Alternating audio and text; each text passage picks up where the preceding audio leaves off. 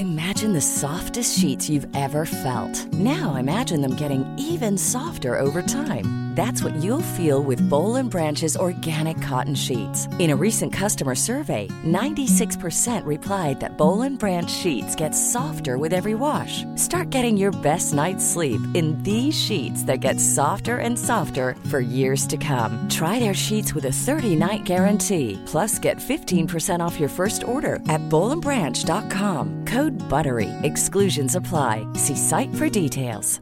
Mom deserves the best, and there's no better place to shop for Mother's Day than Whole Foods Market. They're your destination for unbeatable savings, from premium gifts to show-stopping flowers and irresistible desserts. Start by saving 33% with Prime on all body care and candles. Then get a 15-stem bunch of tulips for just $9.99 each with Prime. Round out Mom's menu with festive rosé, irresistible berry chantilly cake, and more special treats. Come celebrate Mother's Day at Whole Foods Market.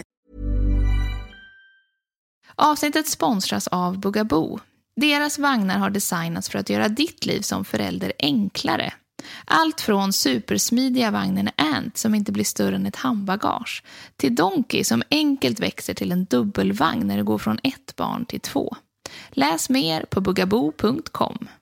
Avsnittet sponsras också av Kavat. De gör barnskor som verkligen håller och som dessutom är schyssta mot miljön.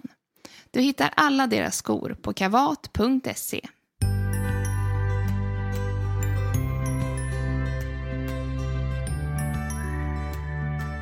Hur hanterar man bäst en tvååring som blir galet arg? Vad hjälper ett barn som inte vill äta? Och finns det ett sätt att bearbeta en kaosartad förlossning? I det här avsnittet av Rulla vagn-podden får du svaren. Vi pratar också om sömnmetoder och ledsna förskolelämningar. Du möter experten bland småbarnsexperter. Rulla introt.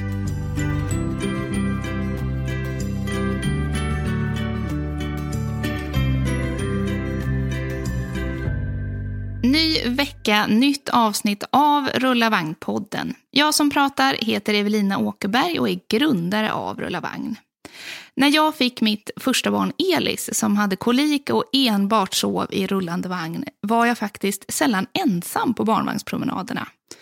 I öronen hade jag nämligen en röst som fick mig att känna att det här kommer nog ordna sig ändå. Och idag sitter jag här live med den här rösten, legitimerade psykoterapeuten och barnmorskan Louise Hallin. Hej Louise. Hej. Hej, välkommen Fina hit. ord, tack Eller så hur? mycket. ja. ja, det var mycket skumpande där för mig Ja, de, de första månaderna. Och då var det ju fantastiskt att få höra dina kloka ord. Ja, för du är ju lite av en veteran i eh, poddsammanhang. Ja, när det Ja, gäller och veteran kanske. generellt. Ja, men verkligen. Ja, Ja, det kan man säga. jag. Har Mm. envist hållit på med detta i 35-40 år. Ja, Det är fantastiskt. Vi är superglada att du eh, är med här idag. Ja. Verkligen. Kul att få vara med tycker jag. Ja, du har ju träffat och pratat med en himla massa föräldrar under årens lopp. Vad skulle du önska att nyblivna föräldrar visste?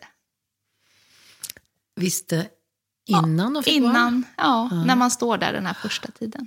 Alltså inte ett dugg. Inte ett dugg. Nej. Nej. Alltså, jag vet inte om folk skulle få några ungar om de visste allt innan. Tveksamt.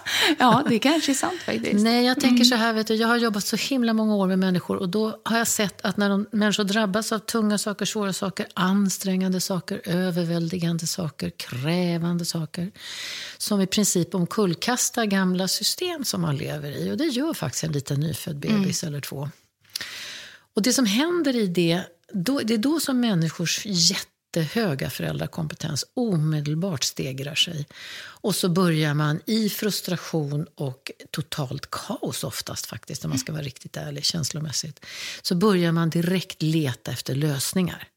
Så om man tänker på hur en liten pojke som föds och börjar skrika mycket är när han är nyfödd och sen tänker man fyra månader senare, då har föräldrarna redan en hel kader av lösningar. Ja, men om vi gör så här och brukar man göra så här, då tycker han om det här. Men sen blir det, det så kan man inte göra för det tycker han inte om.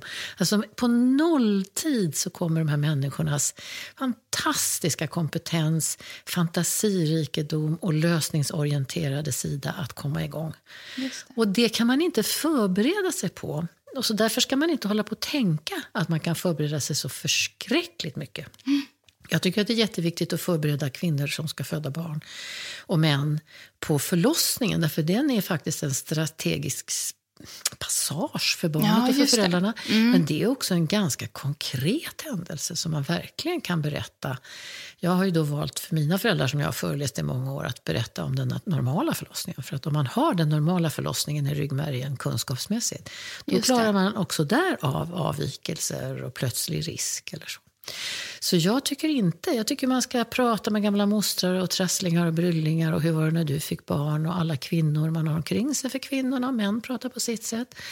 Och om man känner att man hellre bara går in i det, mm. lite hisnande, läskigt, spännande, roligt.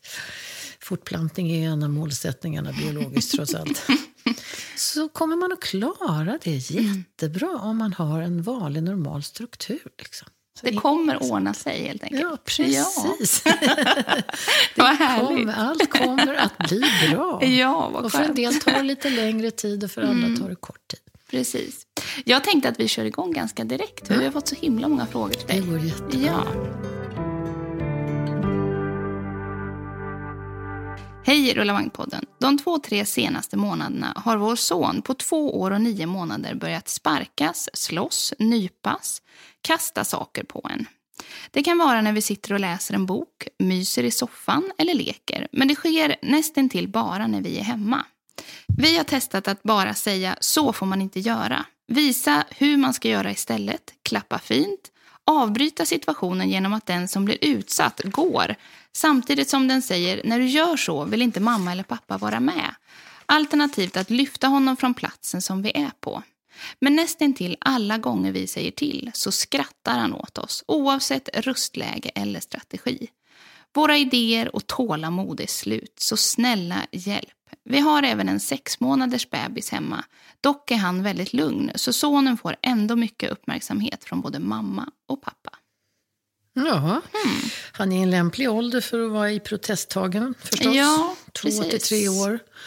Där börjar ju barnen upptäcka att de är inte centrum av jordskorpan och det tycker de inte om. Mm. Alltså de börjar förstå att de hör till ett större system. Deras jagutveckling sätter fart och de måste hävda jaget väldigt hårt för att liksom återta makten över jorden helt enkelt. Inget under det, de är väldigt omnipotenta som det heter.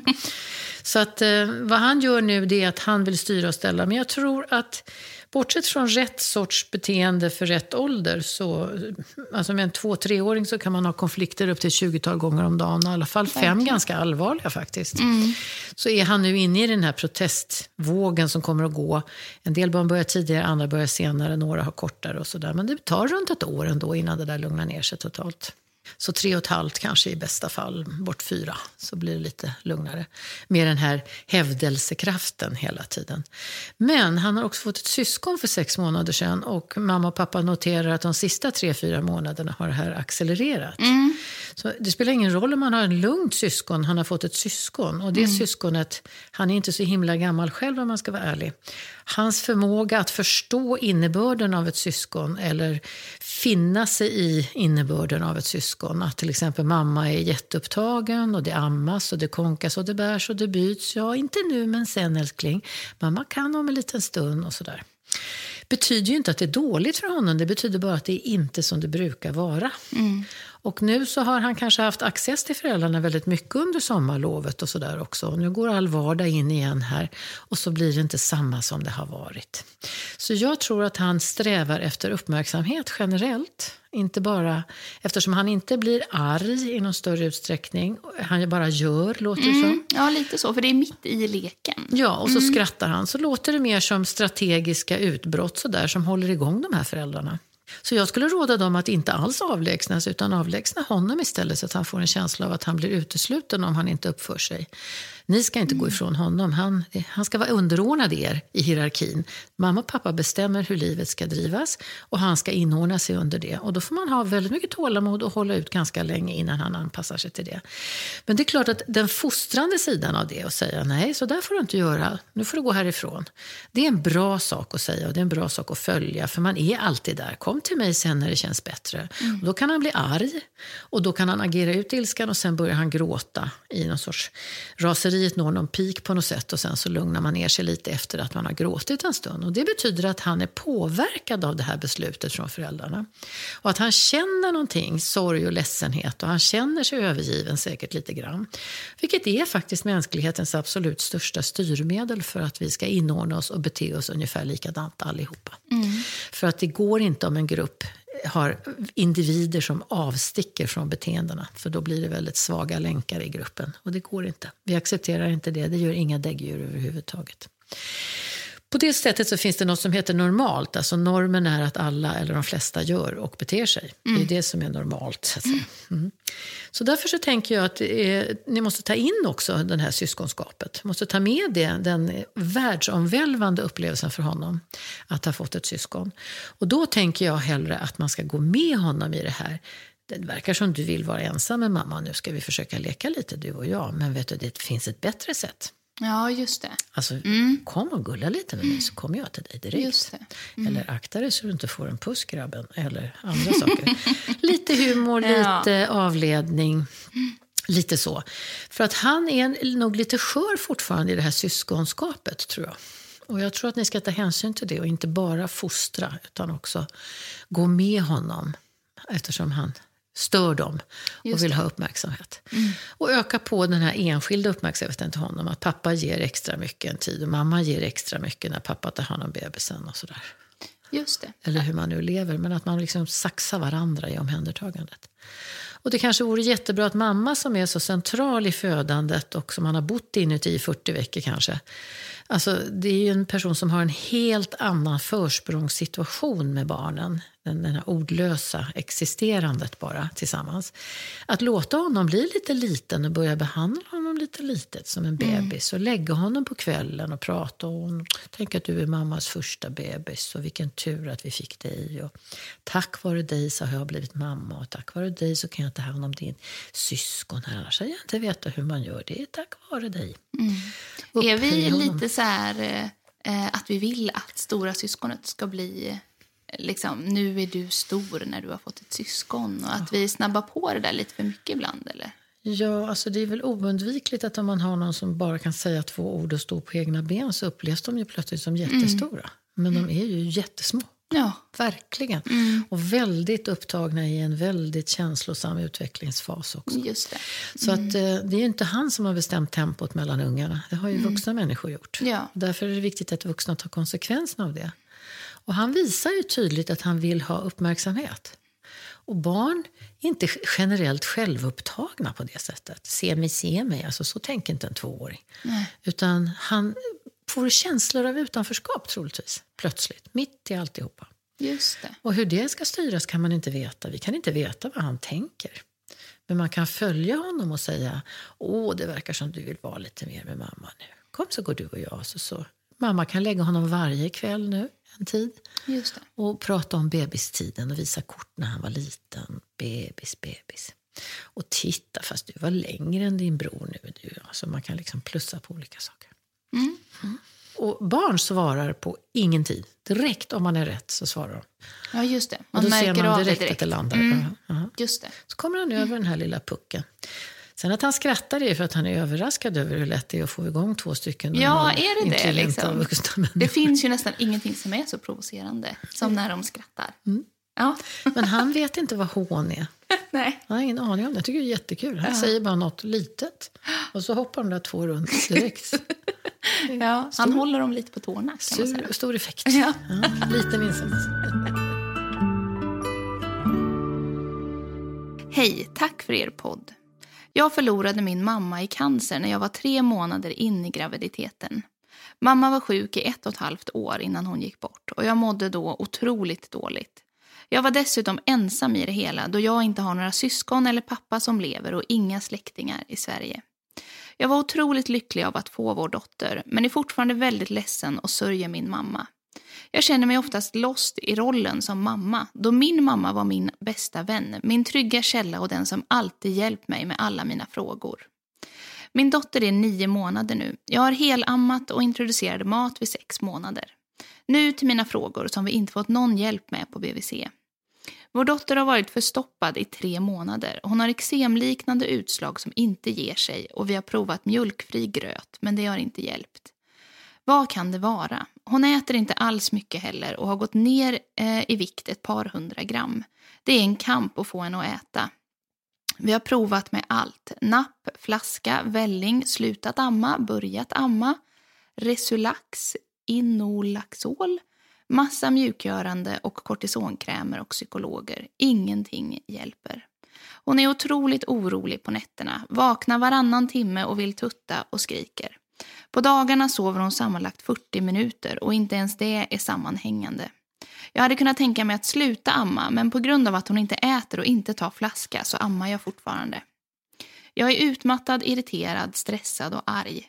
Jag är rädd att jag har förstört henne mentalt för att jag har varit allt från deprimerad, arg och ledsen till nu irriterad när hon vägrar äta och sova.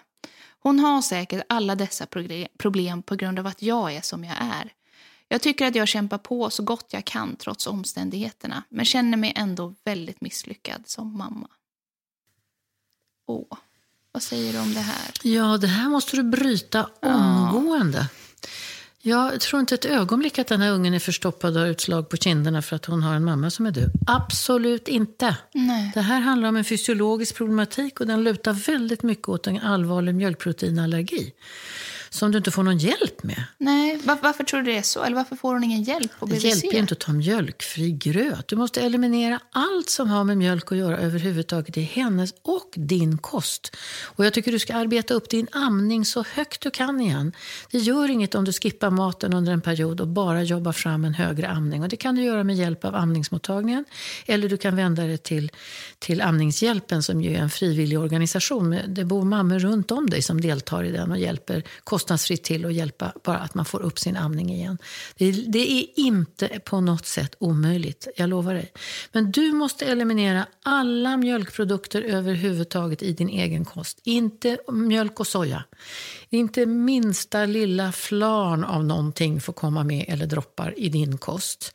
Och i hennes kost, givetvis. Ingenting som har någon som helst mjölkbas. Och börjar du titta på innehållsdeklarationerna på många vällingar och barnmat och koster så ser du att det finns i väldigt mycket mat. Alltså. Just det. Så där måste du bli en riktig detektiv.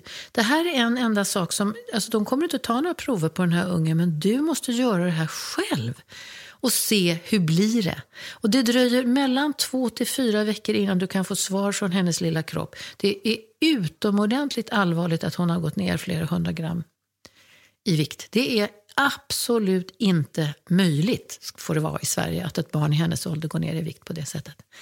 Så det här råder jag att omedelbart sätta igång med.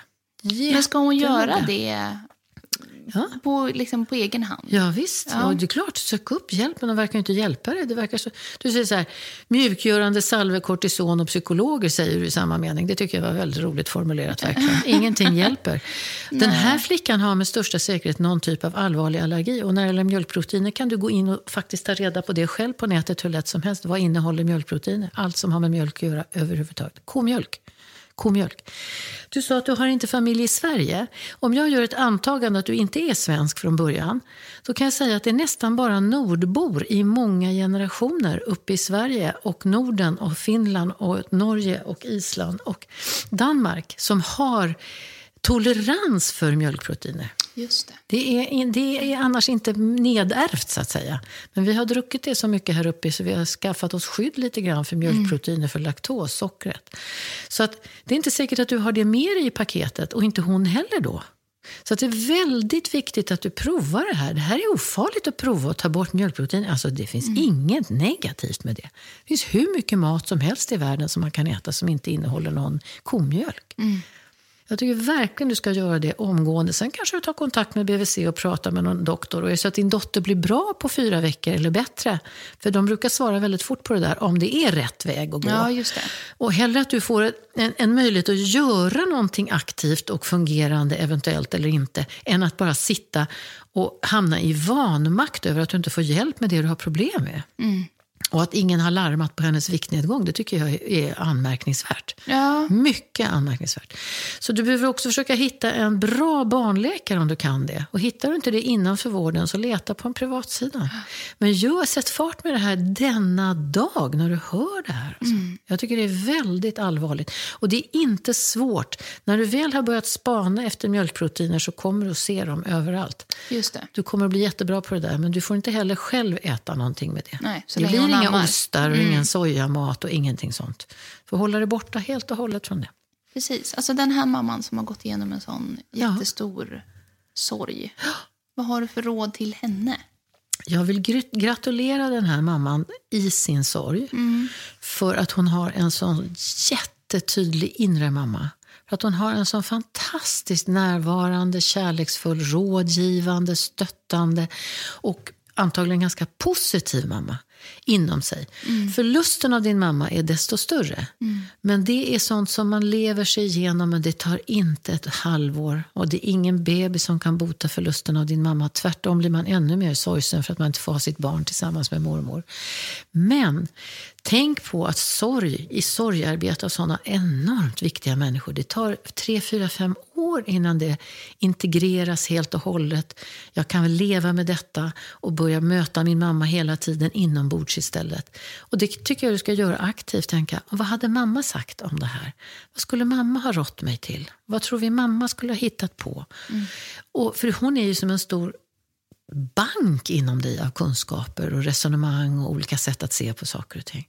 Så använd nu mamma, den mamma du har. Och hon är inom dig, jättestor människa inom dig.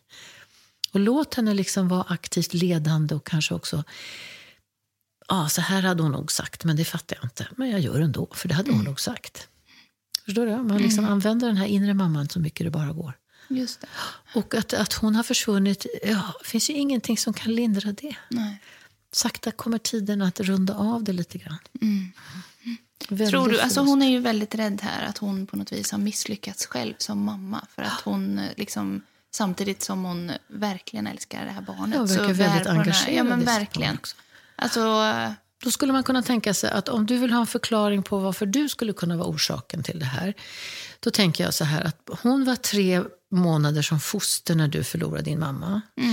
Under ett och ett halvt år så vet du att du ska förlora din mamma. Alltså det vet man i en sån här svår cancer. Sakta men säkert så förstår man innebörden av det. Att det inte är en trafikolycka samma natt eller sådär. Och det finns då märkligt nog hos oss människor starka förberedande krafter på att stå ut med tanken på att det kan hända och sen komma närmare och sen genomlida detta jätte, jättesvåra. Och då, då, då har du fortfarande någon sorts halvår på dig att förstå vad som har hänt innan den här lilla flickan kommer. Och du är ledsen mycket och när du träffar henne så blir det ändå ljusare tider, tänker jag. Förstås. Om du är väldigt, väldigt stressad hela tiden, superstressad varje dag över vad som har hänt med mamma och inte får någon hjälp med det, då kommer det förstås att påverka bebisen. Och stress kan verkligen påverka barns magar och barns hud och barns alla möjliga saker.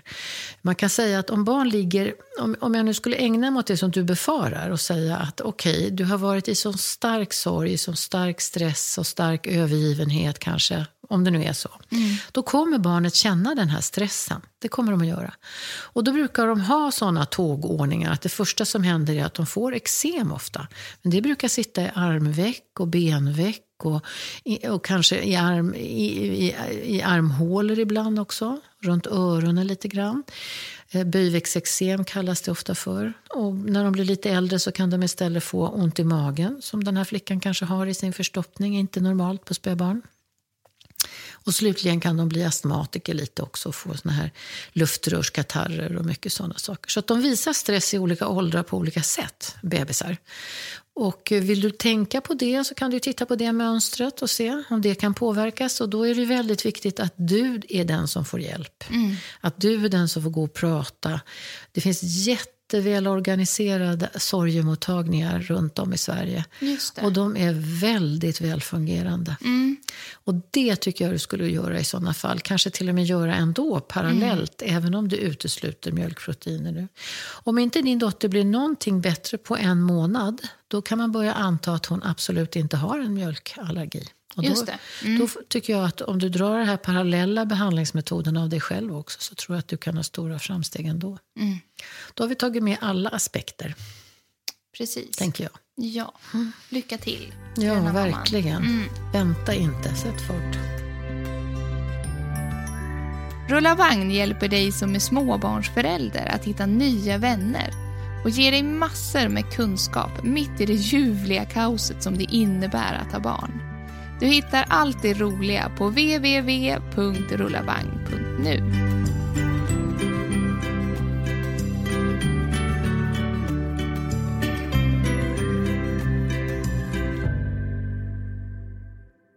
Hej Rullavagnpodden! Jag har en son som är två och ett halvt och han får vredesutbrott nästan varje dag för att han inte får som han vill eller när det inte blir som han vill. Jag har börjat se ett beteende hos honom som väcker en del oro hos mig som mamma. Det kan vara att jag ska städa och plocka bort hans skor. Då blir han galen för att de måste stå på ett visst ställe och på ett, visst, och på ett speciellt sätt. När vi är ute så måste han gå åt ett visst håll, annars så blir det fel för honom. När vi ska gå till bilen så måste jag gå på marken bredvid. Går jag en genväg på gräsmattan blir det kaos. Min fråga är om en tvååring kan ha tvångshandlingar eller är det här normalt? Tacksam för svar. Med vänlig hälsning en trött mamma. Ja, han är inne i en kaotisk period och han gillar ja. inte det och då försöker han återta kontrollen. Då blir vi sådär. Då börjar mm. vi skaffa oss lite magiskt tänkande. Barn är väldigt bra på det. Man får inte gå över gräsmattor utan man måste Nej. gå rakt och sånt.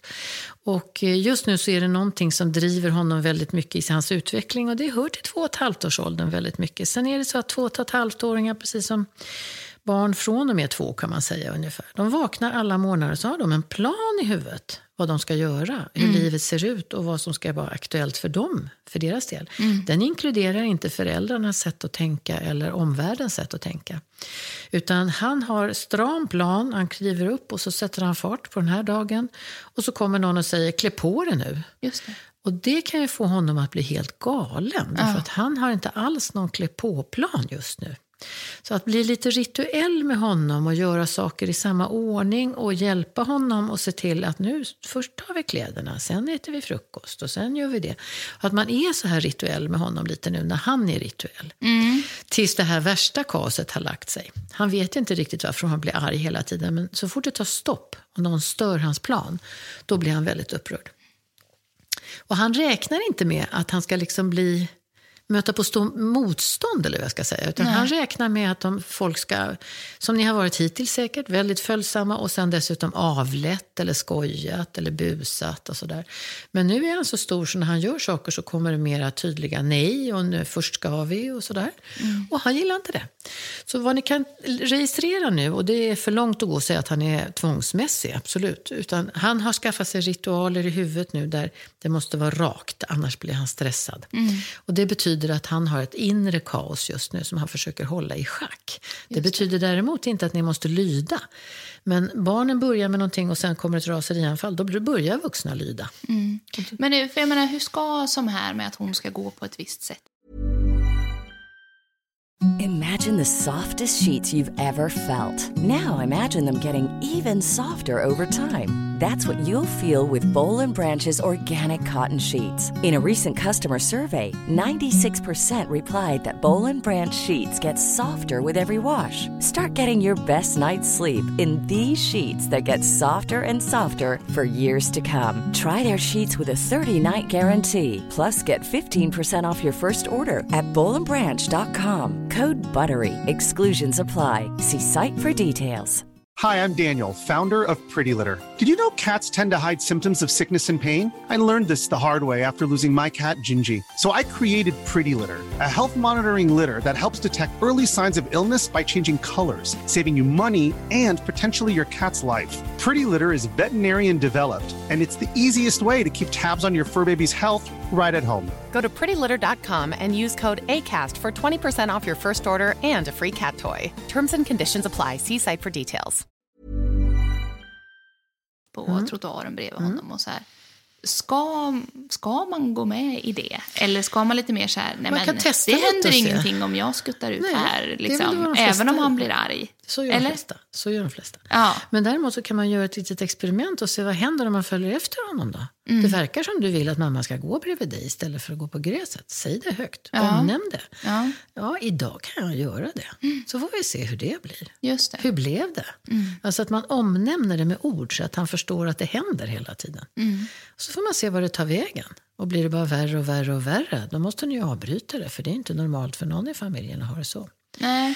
Men tvångsmässighet i beteendemässigt, det här är inte tvång, det här är liksom struktur som okay. man har skaffat sig. Mm.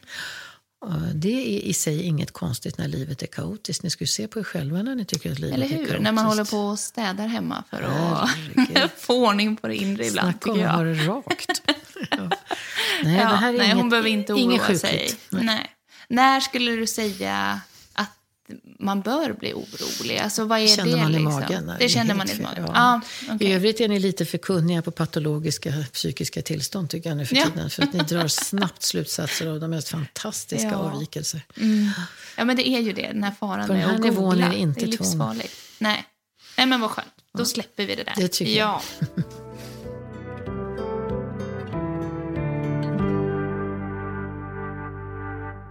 Hej Rulla Vagn-podden och Louise. Jag födde en dotter för fem månader sedan. Förlossningen blev för mig väldigt traumatisk och har påverkat mig väldigt negativt. Det blev sugklocka vilket resulterade i en grad 4-bristning och en blå bebis som kom ut utan att andas. Men som till slut klarade sig bra. Det värsta var dock inte detta. Jag har sedan tidigare psykisk ohälsa och skrev i samråd med Aurora i journalen att jag behövde extra stöd och jag blev lovad att ha en barnmorska hos mig hela tiden. Istället blev det tvärtom. Jag var på förlossningen under fyra skift. Ingen verkade ha läst min journal. De tog sig inte tid att informera mig om vad som hände. Allra värst var krystfasen. Barnmorskan sa till studenten som var med Krystar hon bättre är hon ute om en kvart. Hon pratade aldrig med mig, bara över mitt huvud, trots att jag hade panik. Plötsligt blir det kaos, ingen berättar om sugklockan. Det står åtta personer runt min säng och någon ligger på min mage. Men ingen pratar med mig. Jag skriker och skriker och till slut är hon ute. Helt blå och livlös. De springer sedan ut med henne och jag är kvar med två undersköterskor som börjar städa. Jag blöder, vet inte om mitt barn lever. Jag får inte träffa mitt barn utan körs till operation för att sy min bristning. Den extrema känslan av otrygghet har skapat oerhört mycket ångest. Jag får ständigt flashbacks och känner mig extremt berövad på förlossningen. Jag vill bara göra om det och är väldigt avundsjuk på alla gravida. Jag vet att jag bara borde vara tacksam för en frisk dotter. Och det är jag, men det går liksom inte att sluta älta. Är bitter och ledsen och missundsam andra. Jag vet att man inte får känna så. Har du tips på hur jag kan bearbeta den här jobbiga förlossningsupplevelsen och sluta vara bitter? Känner mig så hemsk samtidigt som jag blir mer och mer ledsen hela tiden. Jag har fått träffa läkaren som la sugklockan. Hon var helt oförstående. BVC kan inte hjälpa mig och hänvisar mig bara vidare. Nu vill jag i princip bara bli gravid direkt igen så att jag kan få en ny förlossning. Detta är dock inte heller möjligt på grund av min stora bristning kan i nulägen inte ens tänka på att ha samlag. Vore så oerhört tacksam för svar går snart sönder. Detta skapar även en stor rädsla för dålig anknytning till mitt barn. Gör allt jag kan för henne, men kan inte ignorera det ledsna. Tack för fin podd. Ja, det är ju jobbigt bara att läsa det här känner jag. Är det det? Ja, gud. Jag Hur känner bara... du då? Nej men den här paniken. Alltså man Mm. Alltså jag hade ändå två väldigt så lyckade och bra förlossningar men man är ju så fruktansvärt utlämnad. Mm. Och här har hon ju liksom bett om extra stöd. Oh, gud, jag tycker det är jobbigt att Inte nog med det, hon har blivit lovad Hon har blivit lovad, ja. Och sen så upplever hon det så motsatt. Och jag först- på något vis så förstår man ju också att i de här situationerna där det kanske är fara för barnet och för mamman det är väldigt fokuserat på att bara få alla... liksom, Nej, det har jag ingen som nej, är det inte helst så? förståelse Nej, jag vet för. inte. Är det inte så? Det här är ungefär Nej. så illa som man kan sköta en förlossning. Ja, det är det. Ja. Det här är fruktansvärt oprofessionellt. Ja. Det här är otroligt låg och oprofessionell nivå på hur Ja. man hanterar en förlossning. Oavsett om det är en extra rädd mamma eller Mm. inte. Hon kan inte bli sämre bemött på en Nej. förlossningsavdelning. För hon har ändå än- varit här i fyra liksom, skift. Så att hon har ju varit där väldigt länge det och det är är en liten, liten del av skift. det som är så Nej, det är intensivt. katastrof. Katastrof. Det är en ren Mm. katastrof och jag har absolut inte som du någon förståelse för det. Nej, nej, jag vet inte. Jag bara tänker att det kanske... Att de här situationerna Nej, kan vi uppstå. Men det är... Vi är utbildade, vi är rutinerade, vi har erfarenhet av alla de här delarna i situationen. Man går aldrig allihopa ut från ett förlossningsrum och Nej. lämnar två undersköterskor som tycker det är viktigare att städa, Och än att städa. prata med Ja. patienten. Det är en katastrofal ledning på en katastrofal avdelning oavsett vilken avdelning det än är. Mm. Hur mycket jobb man än har så kan man inte sluta vara professionell. Nej. Och det behövs inte åtta personer i ett rum för att få ut en unge för det första. Och sen är, behövs det inte att sex av dem går in i barnrummet och tar hand om barnet. Nej. Och att barnet är blott från början är ingen fara. Det ska du inte bekymra dig över. Utan hon kommer igen direkt efteråt. Det sista som, som kroppen tycker att den ska dela med sig av när man är i en förlossningssituation för bebisarna. Det är att hålla på och syrsätta och ge fin färg på huden. Den, den släpper sin Okej. stora blodcirkulation och behöver se till att bröstkorgen och hjärnan får det den ska ha istället. Det där är jättefiffiga mekanismer när det är ont om lite passage Just av syre och så. Så det, de, de skiftar färg så fort de börjar flåsa lite. Det låter ju inte som de har vidtagit några åtgärder som är stora runt henne. Nej, Utan barnet verkar ju Ja, må det är bra. Mm. normalt. Det är normalt. Man bara inte förväntar sig det när man inte är informerad. Du är ju inte informerad om någonting. Nej. Du blir ju hanterad som ett paket i den här förlossningen. Det är helt katastrofalt. Ja, jag ska svara på din fråga. Du ska få två råd av mig och jag hoppas du gör båda två. Fullt ut, verkligen. Blir så förbannad när jag hör såna här berättelser.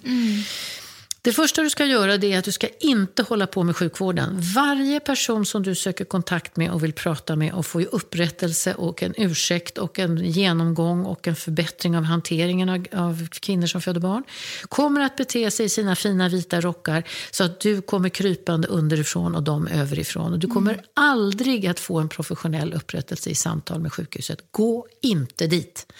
Sätt dig ner och skriv en anmälan till Socialstyrelsen, till IVO som är granskningsorganet Socialstyrelsen och skriv så här blev min förlossning och det blev inte bra för mig.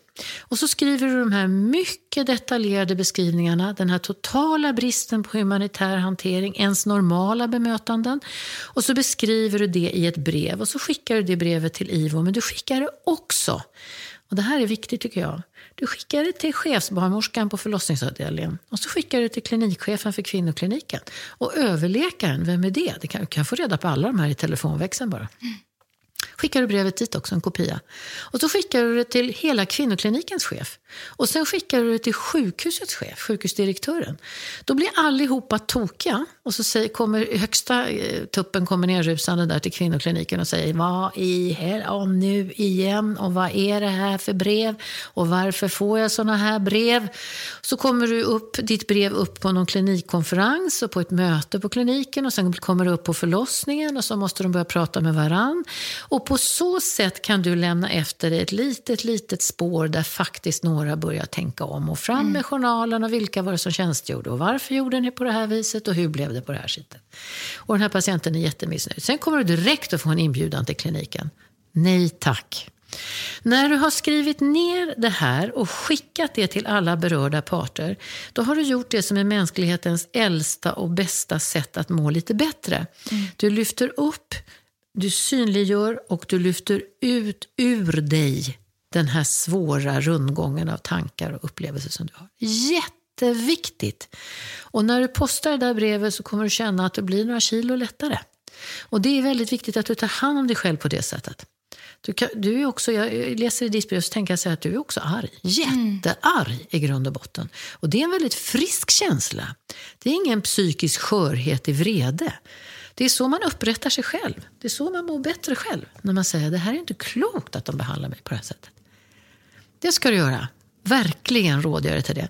Det andra du ska göra är att leta reda på en papper och penna nu. EMDR, psykoterapeut. Det är alltid psykologer och psykoterapeuter som är legitimerade. Och sen har de en speciell traumautbildning, eller vi, jag har den också. Där vi tar hand om traumaupplevelser. Och det du berättar för mig i ditt brev, det har gått kort tid men det är ändå posttraumatisk stress som du lider under. Och det är det som ligger mellan dig och din bebis nu och det kan du inte tillåta. Och EMDR-terapeuter de arbetar med en neurologisk psykologisk metod som gör att man rör på ögonen lite grann och då kan man ha båda hjärnhalvorna vakna samtidigt. Och då kan man bearbeta minnen på ett enastående effektivt sätt. Och så kan man ladda ur de där minnena. Och då ligger alla de här händelserna bakom dig ledsamt, men inte nu, känns inte nu, upplevs inte nu hela tiden.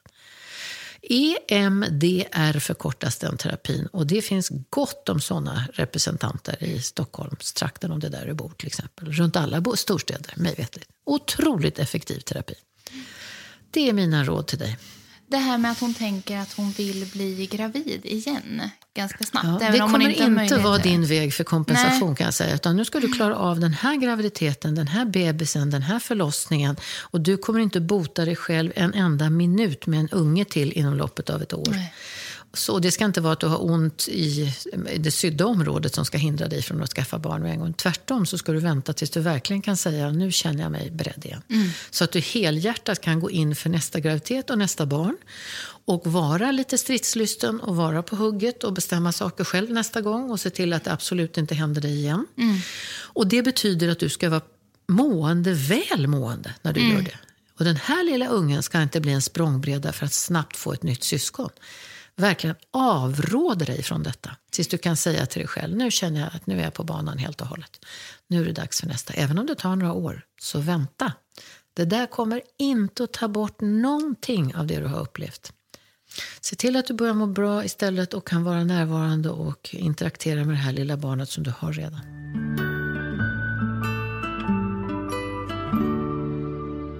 Hej och tack för en bra podd. Min tjej har börjat förskolan, nyss fyllda två år.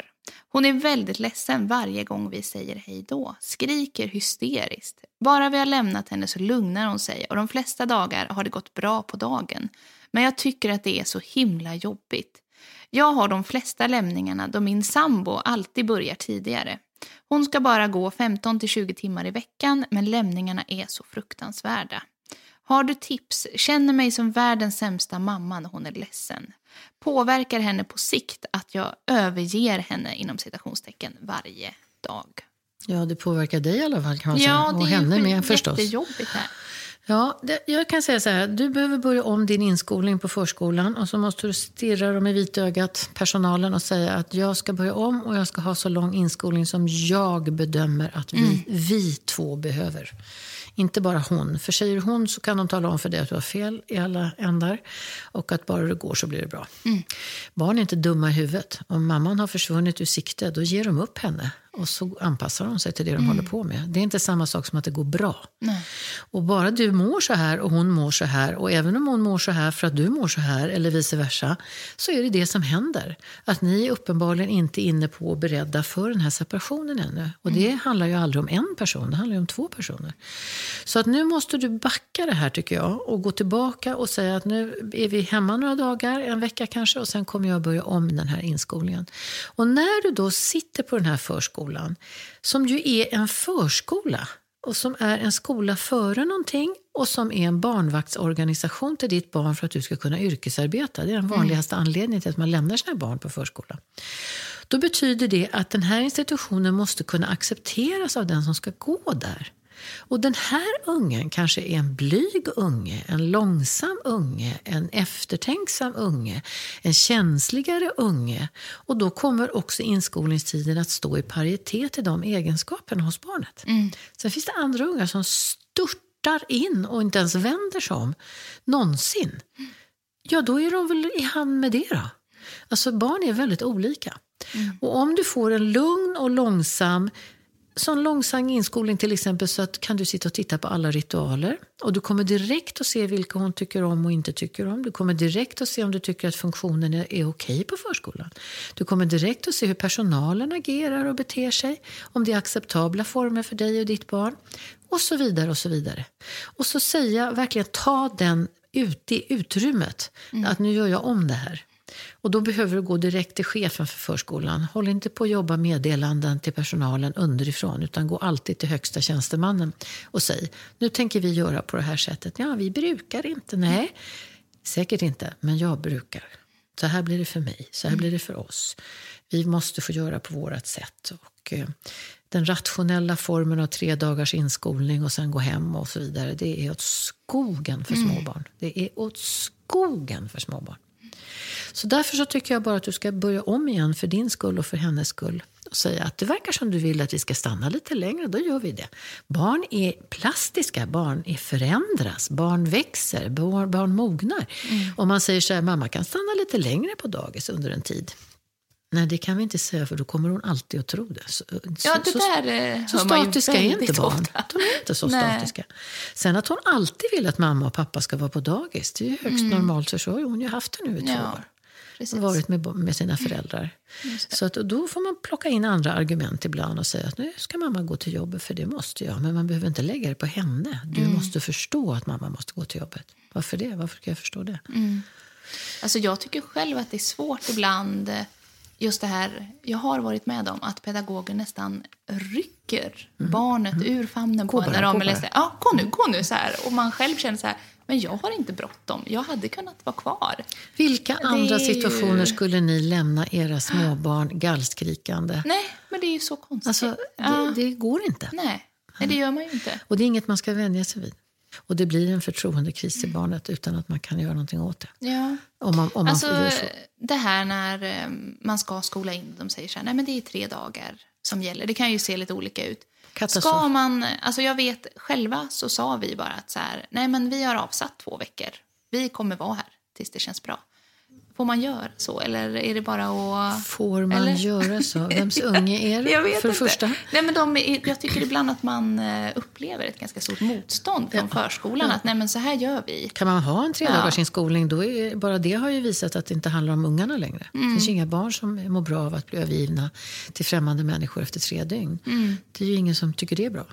skulle inte vi tycka heller, att vi blev helt övergivna av kända människor plötsligt på dagtid. Eh, innan de har lärt känna, innan de känner igen, innan rösten börjar bli bekant, innan barnen börjar bli bekanta.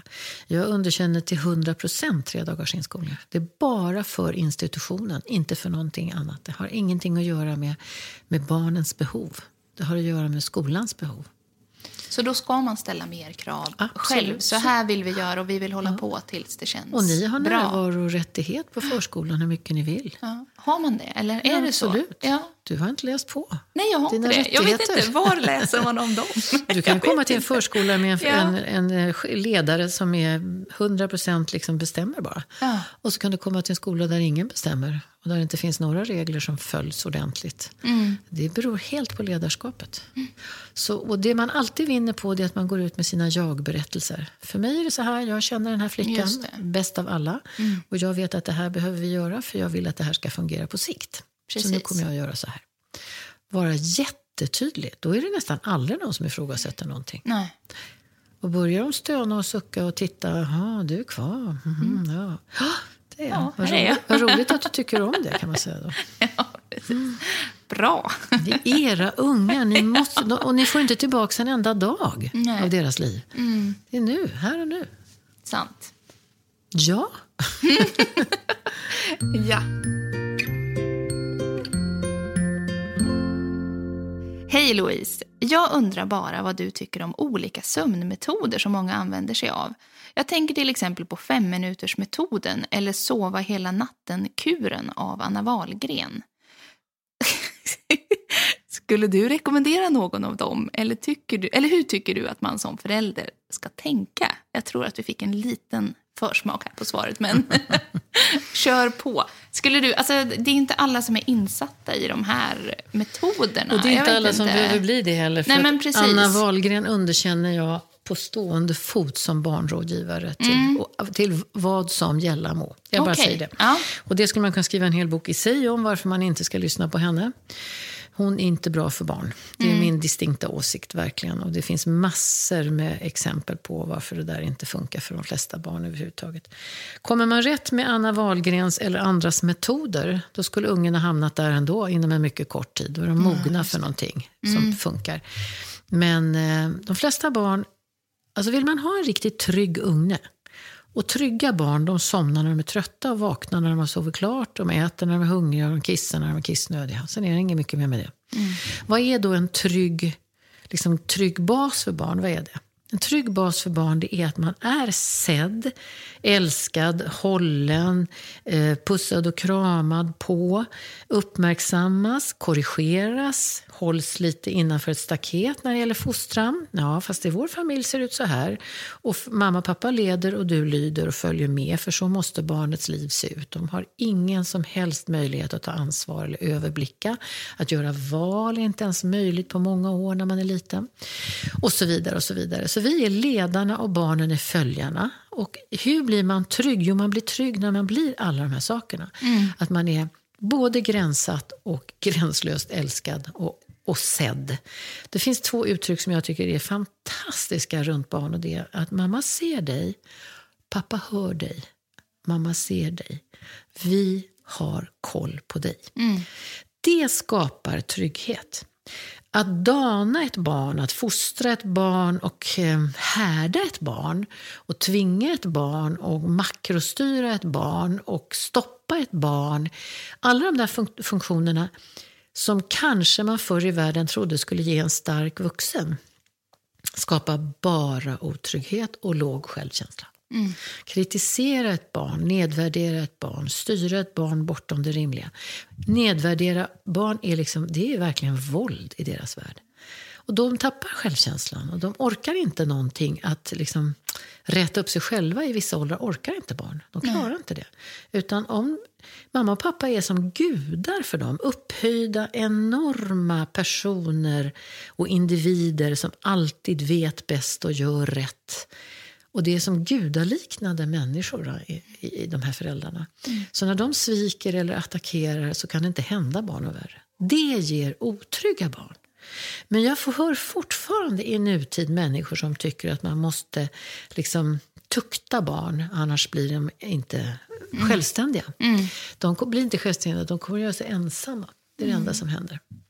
Så att eh, om en unge har svårt att sova en period, då tror jag att det är en jättebra sak att tänka sig att erbjuda Mamma ser att du inte riktigt kan somna själv här. Det verkar inte gå så bra just nu. Skulle du vilja sova in hos mig?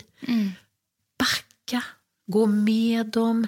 De tar tre, fyra steg framåt i utvecklingen. Plötsligt backar de sex.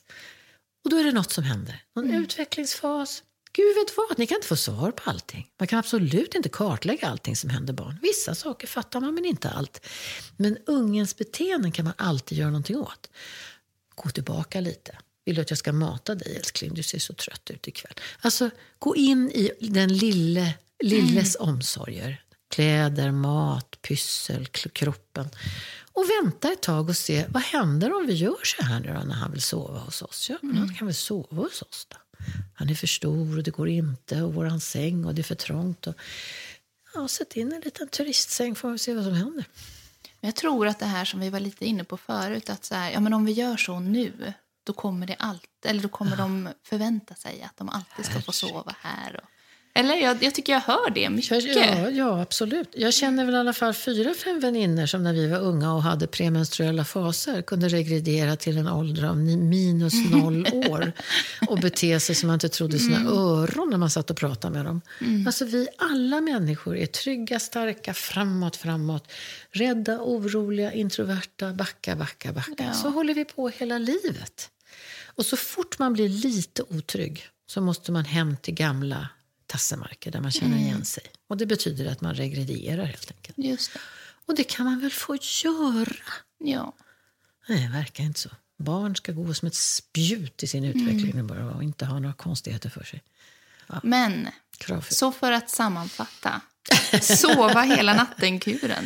Glöm Anna Wahlgren, Glöm det är det den. viktigaste. Den här femminutersmetoden, som Glöm jag ändå hör många som också frågar oss. Då var ungen färdig Ja. för det. Ja, Ja. men eh, också nej till den, eller? Ja, det är nej till allt som Anna Ja. Wahlgren har kommit upp med i hela världen. För mig. Ja. Därför att jag väger in hela hennes så kallade arbete. Mm. Men eh, det är klart att jag inte kan säga nej till metoder eller nej till Mm. femminutersmetoden heller. Men jag tycker att det är bra innan man går in i metoder att gå till sig själv och tänker så här. Nu vill inte den här ungen somna på kvällarna. Vad håller jag på med?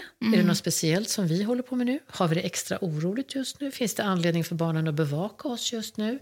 Ja, vänta nu, vi är ju jättestressade för ekonomin och bla bla bla bla bla. Och då vill alla krypa ihop, ihop med varandra istället och ändra lite på era egna rutiner en period istället för att en fyraåring som vet att han har ett lejon under sängen ska kunna somna själv. Ja, då kan man ju förneka detta lejon eller också kan man gå in och säga okej, ska vi ta en filt till honom här och lite kudde, går det bra då? Ja, kanske det. Alltså, lite fantasi, Precis. lite så. Tänk att det är någonting som händer med honom nu.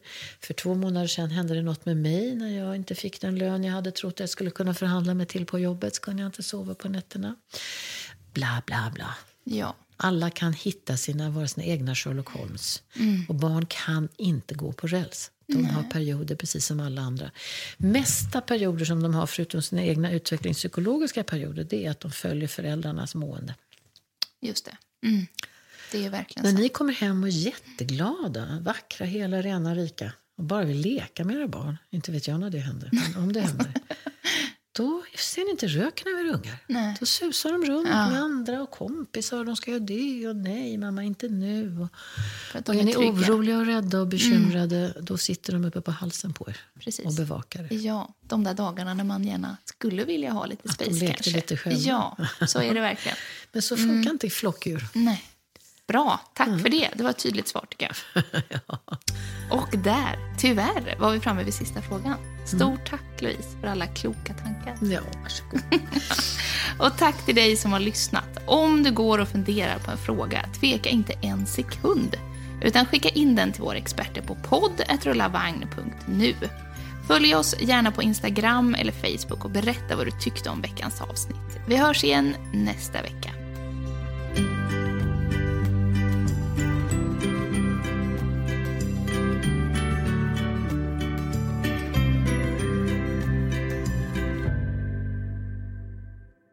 Dagens avsnitt av Rulla Vagn-podden sponsrades av Kavat och Bugaboo.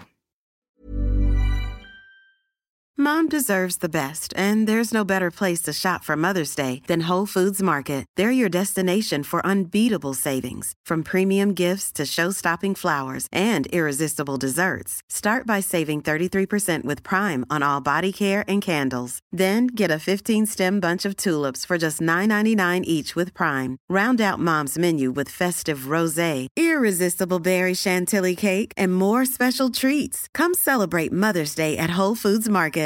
Imagine the softest sheets you've ever felt. Now imagine them getting even softer over time. That's what you'll feel with Bowl and Branch's organic cotton sheets. In a recent customer survey, 96% replied that Bowl and Branch sheets get softer with every wash. Start getting your best night's sleep in these sheets that get softer and softer for years to come. Try their sheets with a 30-night guarantee. Plus, get 15% off your first order at bowlandbranch.com. Code BUTTERY. Exclusions apply. See site for details.